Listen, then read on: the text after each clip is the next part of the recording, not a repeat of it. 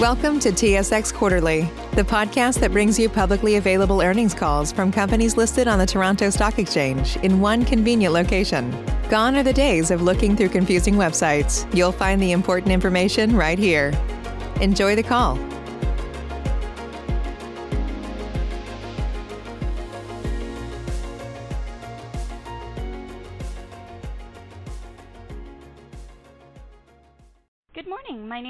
And I'll be your conference operator today. At this time, I'd like to welcome everyone to the MEG Energy 2020 third quarter results conference call. All lines have been placed on mute to prevent any background noise. After the speaker's remarks, there will be a question and answer session. If you'd like to ask a question during this time, simply press star, then the number one on your telephone keypad. If you'd like to withdraw your question, please press star followed by two. Thank you. Mr. Derek Evans, CEO, you may begin your conference. Thank you, Pam, and good morning, everyone, and thank you for joining us to review MEG's Q3 2020 operating and financial results. With me this morning is Eric Toews, our CFO, Chi-Tak Yee, our Chief Operating Officer, and Lyle Yuzdepski, our General Counsel and Corporate Secretary. Just a reminder that this call contains forward-looking information. Please refer to the advisories in our disclosure documents filed on SEDAR and on our website. MEG continues to proactively respond to the safety and financial challenges associated with the COVID-19 pandemic. I'd like to take a second to express my sincere appreciation to all our staff for what they've done and what they continue to do to ensure the health and safety of their teammates, as well as the safe and reliable operation of the Christina Lake facility throughout this pandemic period. Highlights in the quarter include successful completion of the planned 75-day major turnaround on time and under budget. Continued reduction in non-energy operating costs and G&A expenses. Post-turnaround production exceeding earlier estimates. The addition of 2020 second half WTI hedges to ensure successful completion of the 2020 capital program without drawing the revolver and continuing to build the cash on hand at year-end to help fund our 2021 capital program. As we head into year-end, we're increasing annual production guidance, decreasing annual G&A and non-operating guidance, and expect to build free cash flow through the balance of the year with 80% of our fourth quarter WTI sales exposure hedged at approximately $46 uh, per barrel. We remain well-positioned from a financial liquidity perspective, benefiting not only from our significant 2020 hedge book and the term and structure of its outstanding indebtedness and credit facility, but also from the low decline and low cost of the high qual cost structure of the high-quality Christina Lake asset. I'd like to touch on some of these financial and operating highlights of the third quarter in greater detail. MEG realized an average AWB blend sales price of $34.13 per barrel during the third quarter of 2020, compared to $15.12 per barrel in the second quarter of 2020. MEG sold 62% of its sales volumes to the U.S. Gulf Coast in the third quarter of 2020, compared to 35% in the second quarter of 2020.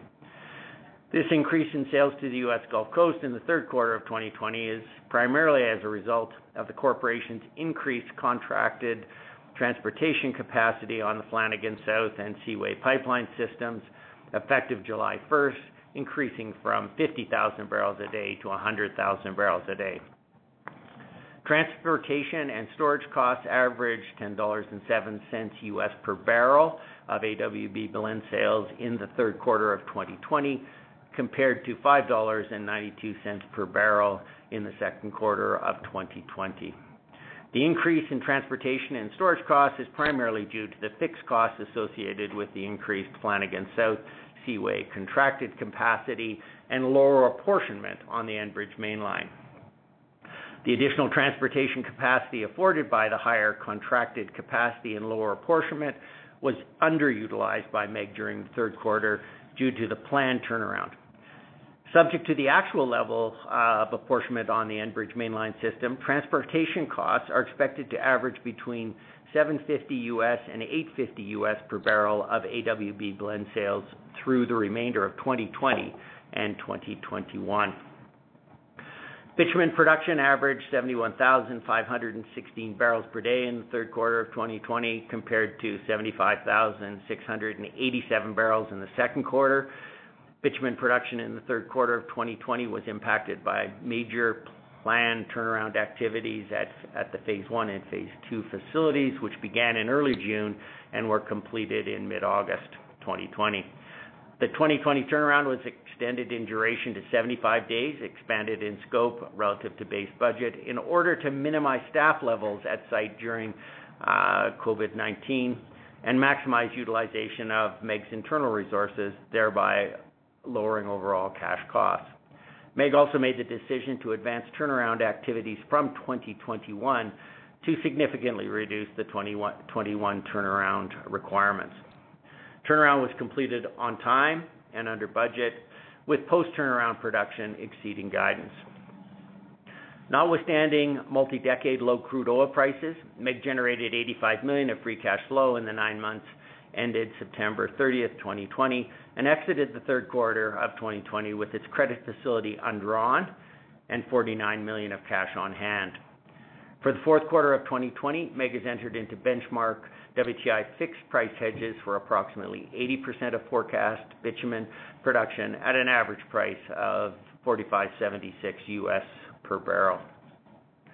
Based on better than expected production performance during the post turnaround during and post-turnaround, MEG is revising upward its full year 2020 average production from 78,000-80,000 barrels a day to 81,000 to 82,000 barrels a day.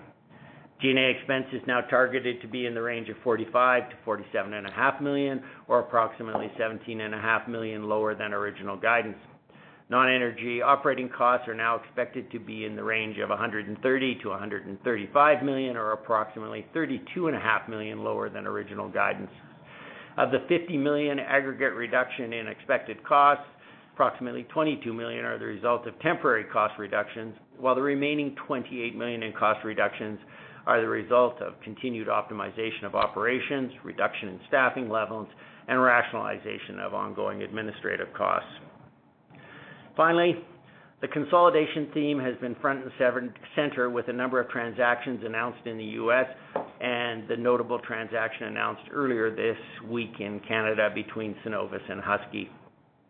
The consolidation theme is something that MEG is familiar with, and we manage our business to best ensure that we're on our front foot from a transaction perspective and not vulnerable to market dislocations, disadvantaging MEG shareholders.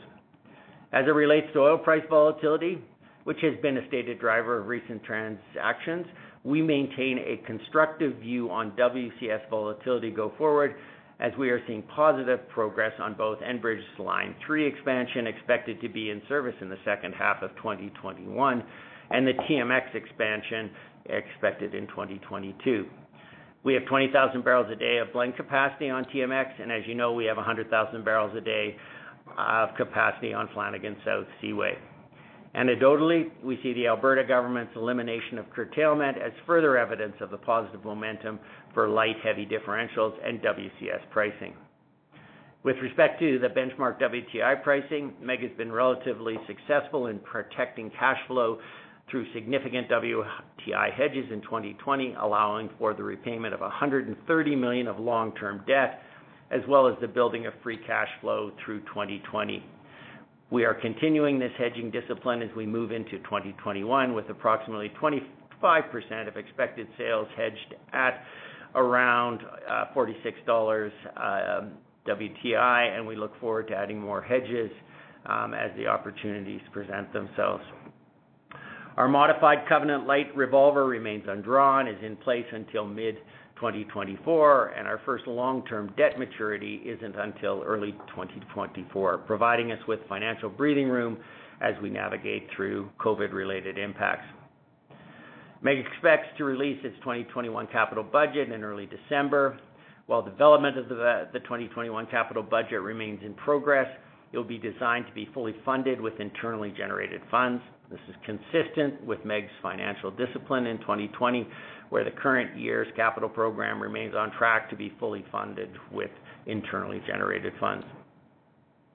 Finally, We have an industry-leading cost structure, taking G&A down by 35 million since I joined MEG in 2018, and our non-energy operating costs remain best in class. Once the Cenovus Husky transaction is complete, MEG will be the only pure-play SAGD producer of scale, and we will continue to run our business on our front foot in the best interest of all shareholders. With that, I will turn the call um, back to the operator uh, um, for questions. Thank you. Ladies and gentlemen, we will now begin the question-and-answer session. Should you have a question, please press star followed by one on your touchtone phone. You'll hear a three-tone prompt acknowledging your request, and your questions will be pulled in the order they are received. Should you wish to decline from the polling process, please press star followed by two. If you're using a speakerphone, please lift your handset before pressing any keys. One moment for your first question. Your first question comes from Phil Gresh with JPMorgan. Please go ahead. Yes. Hi, good morning, uh, and thank you for taking my questions. Uh, first question Um, was, uh, Derek, on the last call, you talked about a 250 million dollar uh, sustaining capital number to maintain production in a uh, kind of 80 to 85,000 barrels a day range, I believe. Um, it looks like the fourth quarter number, the implied guidance is is at least at those types of levels coming out of the turnaround. Uh, so I was just wondering how you think, you know, do you have any adjustments to that thinking as you enter 2021 about what kind of production you can maintain and what kind of capital will be required? Um, Phil, um, thanks for the question. Um, you know, as we think about 2021 at this point, you know, I think we're thinking of uh, our capital number in that 200 million-250 million dollar range. You know, it's still being worked by our technical staff. And uh, so I don't think that's really changed since we would have last um, talked to the market on that. Um, with respect to what the uh, production number is, I think that, um, you know, we're still working through, uh, I'd say some flush production associated with the um the turnaround. Our production is higher than the 85,000 barrels a day that we projected that it would be Um, coming out of turnaround. So uh we're not ready yet to comment on what the production profile is going to look like next year. Okay. Okay, fair enough. Um and just any other, um, you know, thoughts on, um, you know, costs as you enter 2021, whether, you know, it's non-energy OpEx or just the G&A? I know you mentioned that some of those G&A savings were temporary, but, you know, if we continue to be in a a challenged, um, you know, pricing environment with, you know, WCS kind of around around 30 dollars, uh, how you'd manage those costs? You know, Phil, so fundamentally, we manage costs day in, day out, whether we're in a COVID or in a low price or a high price environment. So I think we've done a reasonably good job pointing out the costs, which would be uh, fundamentally non-recurring. And I think on the um, operating side, um, we're pointing to 15 million, and on the G&A side, we're reporting um, 7 million. I don't think people should take away from that that we're gonna be we're we're gonna not gonna continue our ongoing work on continuing to reduce G&A and operating costs to the best of our ability each and every day. Okay. Thank you. Thank you. Your next question comes from Phil Skolnick with Eight Capital. Please go ahead. Yeah, thanks. Uh, when I get two Phils back to back. Um, so any just a couple questions. Um, first of all, um, any kind of any update you had talked about, I can't remember it was the last conference call the prior conference call before that, uh, potentially looking at using different types of diluents um, to reduce your diluent need going through the Access Pipeline? Well, Phil, uh, I was gonna say Phil too, but that probably isn't appropriate. Uh, thanks for the question. Uh, what we've been talking about is a proprietary process that would uh we had uh, hoped to have up and running in a significant way that there was some new technology that we bolted into um, Christina Lake that um, had significant potential to reduce our diluent requirements um, on a go-forward basis. Uh, that equipment is um, being commissioned as we speak, um, and we hope um, that uh, over the next couple of months, we're gonna start to see whether the bench scale testing that was done, that uh, showed a significant reduction in the requirement of diluent to meet pipeline viscosity, actually is borne out in the field. Okay. Is this something that you're working in conjunction with CNRL? Um, no. We're working with the uh, company that has put this uh, technology forward. Okay. And just a final question. Just on the uh, during the turnaround, because it was 75 days, I mean, it was because of um, trying to manage around the COVID risk. But given that you did have that extra time, was there anything that you discovered, maybe any more debottleneck opportunities or anything like that? Um, I don't think uh, there was anything that uh, came out of that uh, in terms of debottlenecking activities. I think, you know, we were generally pleased with the state um, and the, you know, the condition of the equipment that we saw as we got in and we looked at those things. But. Um, nothing from a debottlenecking process. And you know, I should basically say, you know, debottlenecking is an ongoing sort of exercise Um, with with our facility. So um I guess I would have been surprised if anything unusual had come up um, in the process as it's a fairly continuous exercise that goes on through um, on a day-to-day basis. Okay, thanks. That's it for me. Hey, uh, Phil, just before you go. Uh, yeah. I think what you may have been referring to was our butane blending uh, operation. Yeah. with CNRL. Um, so, um, that butane blending uh, project is moving forward. Um, and we expect to have it up and operating sometime in the new year. Okay, perfect. Thank you. Thank you. Ladies and gentlemen, as a reminder, should you have any questions, please press star one. Your next question comes from Neil Mehta with Goldman Sachs. Please go ahead. Hey, good morning. We know it's early out there in Calgary, so thanks for taking the time, guys. The the first question uh, I had was just around WTI breakeven as you think about 30 uh, 2021. Where do you see that, uh, Derek, on a on a US dollar basis to cover growth in sustaining CapEx next year? Uh, Neil, great question. Um, and uh, don't worry about us getting up early. We're used to uh, that. Um, the break-even for, you know, from a WTI perspective is typically, I'm gonna say, in that mid-40s type range. And that's with what I would call a fairly conventional um, sort of WTI, WCS differential. Um, you know, as you've heard on the call, um we are um we believe that the WTI, WCS differential is actually in the process of shrinking as more pipeline capacity becomes available. And we're very encouraged uh, about the the movement that we've seen in that regard and what that does for the long-term prospects um, for somebody like ourselves, which is a pure play, um, you know, WCS player. Uh, it's in that $45 range. And that's at the $200 million-$250 million of CapEx? Yes. Okay. Uh and then uh, if I can get two questions, uh, and maybe you can comment on both quickly, because I think, you know, your comments on M&A were intriguing. Certainly, it's been a big focus here in North America over the last week. Um, just what role do you see MEG playing in consolidation over time? And then the other is, I'd just love you to flush out your thoughts on WCS a little bit more here. It sounds like you've got a more constructive view.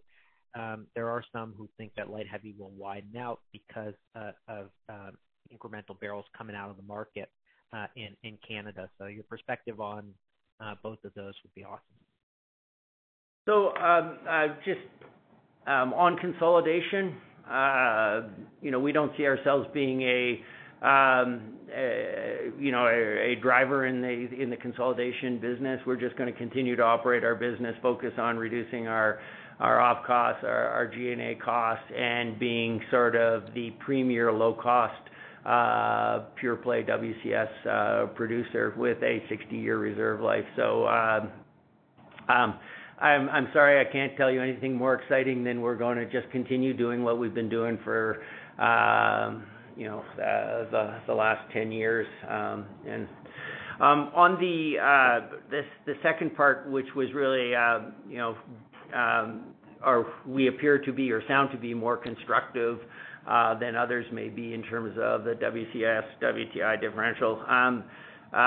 We would point to the fact that storage levels in the province, you know, in Alberta are at some of the lowest that we've seen historically.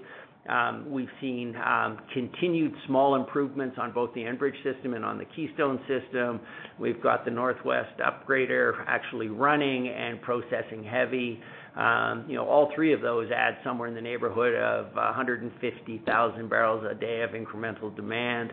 Uh, we're seeing unprecedented levels of interest in our heavy crude in the U.S. Gulf Coast, not only for U.S. Gulf Coast refineries, but um, you know, and in the Caribbean as well, um, as um, obviously you saw the Reliance deal, and that uh, product moving to to India. So we think there's been a step rate change, even before you start to consider the Enbridge Line 3 Um, project, which uh, you know, replacement and expansion, which should come on in uh, mid-2021. You know, it's surprising to us, but people continue to still think that TMX isn't going to get built, even though there's uh, numerous pipeline spreads out with pipe going in the ground. And you know, as we pointed out here again today, um, I think people have forgotten that we have 20,000 barrels a day of long-haul capacity.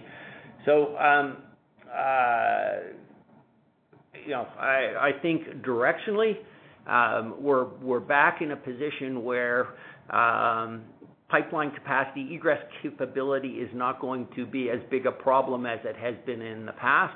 That should be reflected um, in the differentials, and that really is our thesis on why we believe, uh, you know, there has been a step rate change, and that's very positive for our business, obviously. Thanks.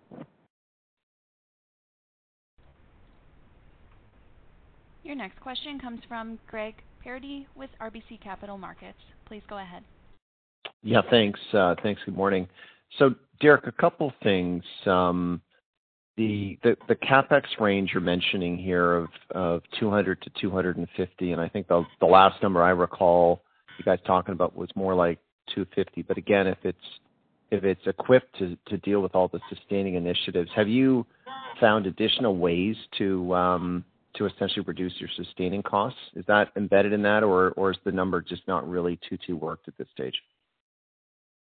The number is a fluid number. Um, and you know, when I talk about 200 to 250, I'm also talking, uh, you know, any capital program uh, is gonna be cash-based. Um, so, um, you know, if for whatever reason, if we see crude drop to, you know, um, a lower level than sort of that $45 uh, level that we would hope that it could average, um, you know, we're gonna have to pull back on our capital.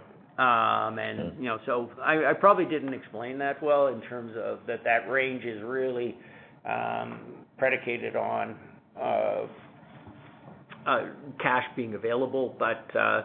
You know, to fully sustain production next year, we need uh, approximately $250 million. Okay. Okay, no, thanks for clarifying that. And you know, I think aside from being the only pure player or will become the only pure play oil sands um, producer, you guys are also quite advanced when it comes uh, to solvents. Could you maybe just remind us or just bring us up to date as to how the eMVAPEX program is working and perhaps what you've seen in terms of reduced SORs and so on?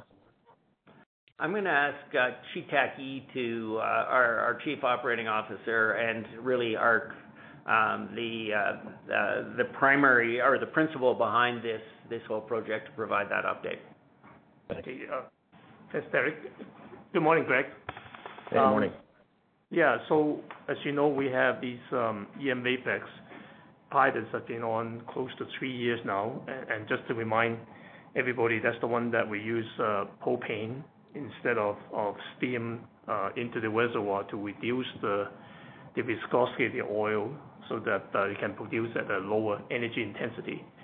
Um, the process is actually working quite well. We um, have actually subdivided the pilot into two pilots so that we can test different aspects of the uh the process.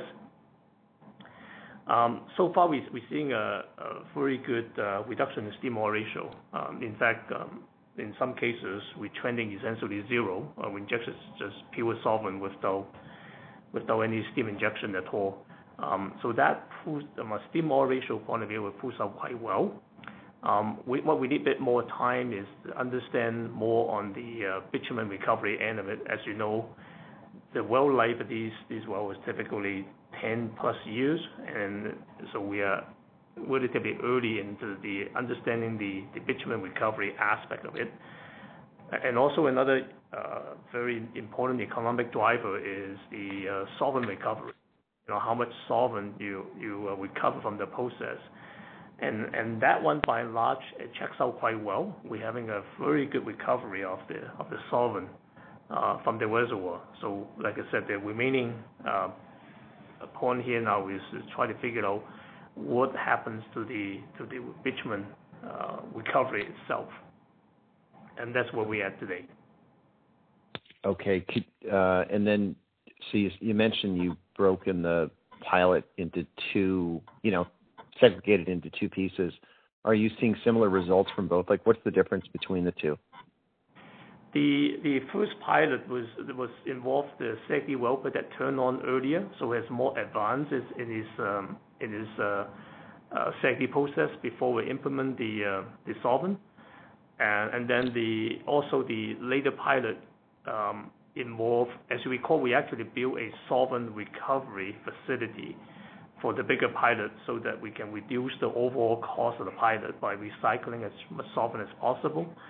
So the second pilot um, has a more um, uh, complete test of the whole package um, that includes almost a simultaneous uh, injection of solvent at the same time on all the wells, as well as testing the recycle aspect of it from a surface facility point of view. Okay. Last two for me 'cause we'll move on. But can you what mm-hmm. Industry averages, I think, in terms of recovery rates are, you know, mid- to high 50s%, I believe. But can you can you maybe confirm or deny or, you know, indicate whether that's a good range or not for the industry? And and where where would you guys be stacking up? I imagine you're referring to solvent recovery. Is that your question? Uh, No, it was more on the recycling. The recycling I thought was was actually lower than what people were targeting, but. There are three recoveries. There's a bitumen recovery we already talked about, and there's a solvent recovery from the reservoir. And then there's a third one is once you recover the solvent from the reservoir, how much of that you can actually recycle and put back to the reservoir.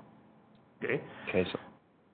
So from a reservoir, from the recovery of solvent from a reservoir point of view, um, we're doing quite well. Um, I can't give you a very specific number, but it's north of 70%. Which means you inject a barrel of solvent into the reservoir, you get at least 70% of that back. And then the other aspect is once we get this solvent back, back, 'cause we got contaminants in it, you know, methane and other and other um molecules in it. So um the recovery efficiency of that is close to about 90%.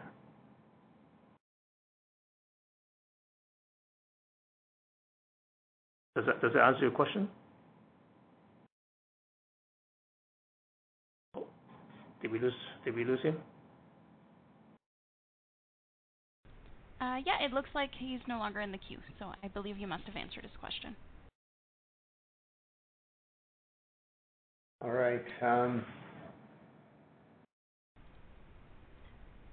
okay. And Mr. Evans, there are no further questions at this time. You may proceed.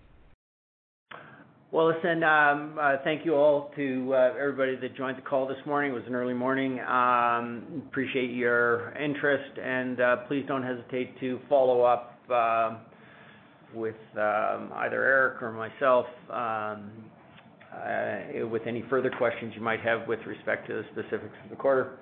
Thank you for your time today. Ladies and gentlemen, this concludes your conference call for today. We thank you for participating and ask that you please disconnect your lines. Have a great day.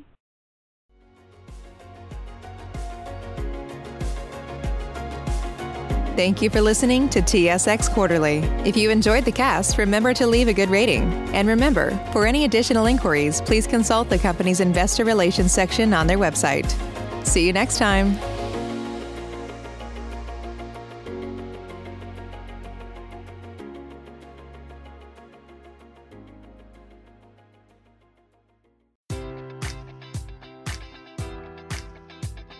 Enjoy all your favorite sports like never before at BetMGM. Sign up using code Buckeye and receive up to $1,500 back in bonus bets if you don't win your first bet. When you register with BetMGM, you'll get instant access to a variety of parlay selection features, live betting options, and the best daily promotions in the business. And with BetMGM at your fingertips, every play and every game matters more than ever. Place your money line prop, or parlay bets with the king of sportsbooks today. Sign up using code Buckeye and receive up to $1,500 back in bonus bets if you don't win your first bet. BetMGM and GameSense remind you to play responsibly. 21 plus and present in Ohio, subject to eligibility requirements. Rewards are non withdrawable bonus bets that expire in seven days. Gambling problem? Call 1 800 Gambler in partnership with MGM Northfield Park.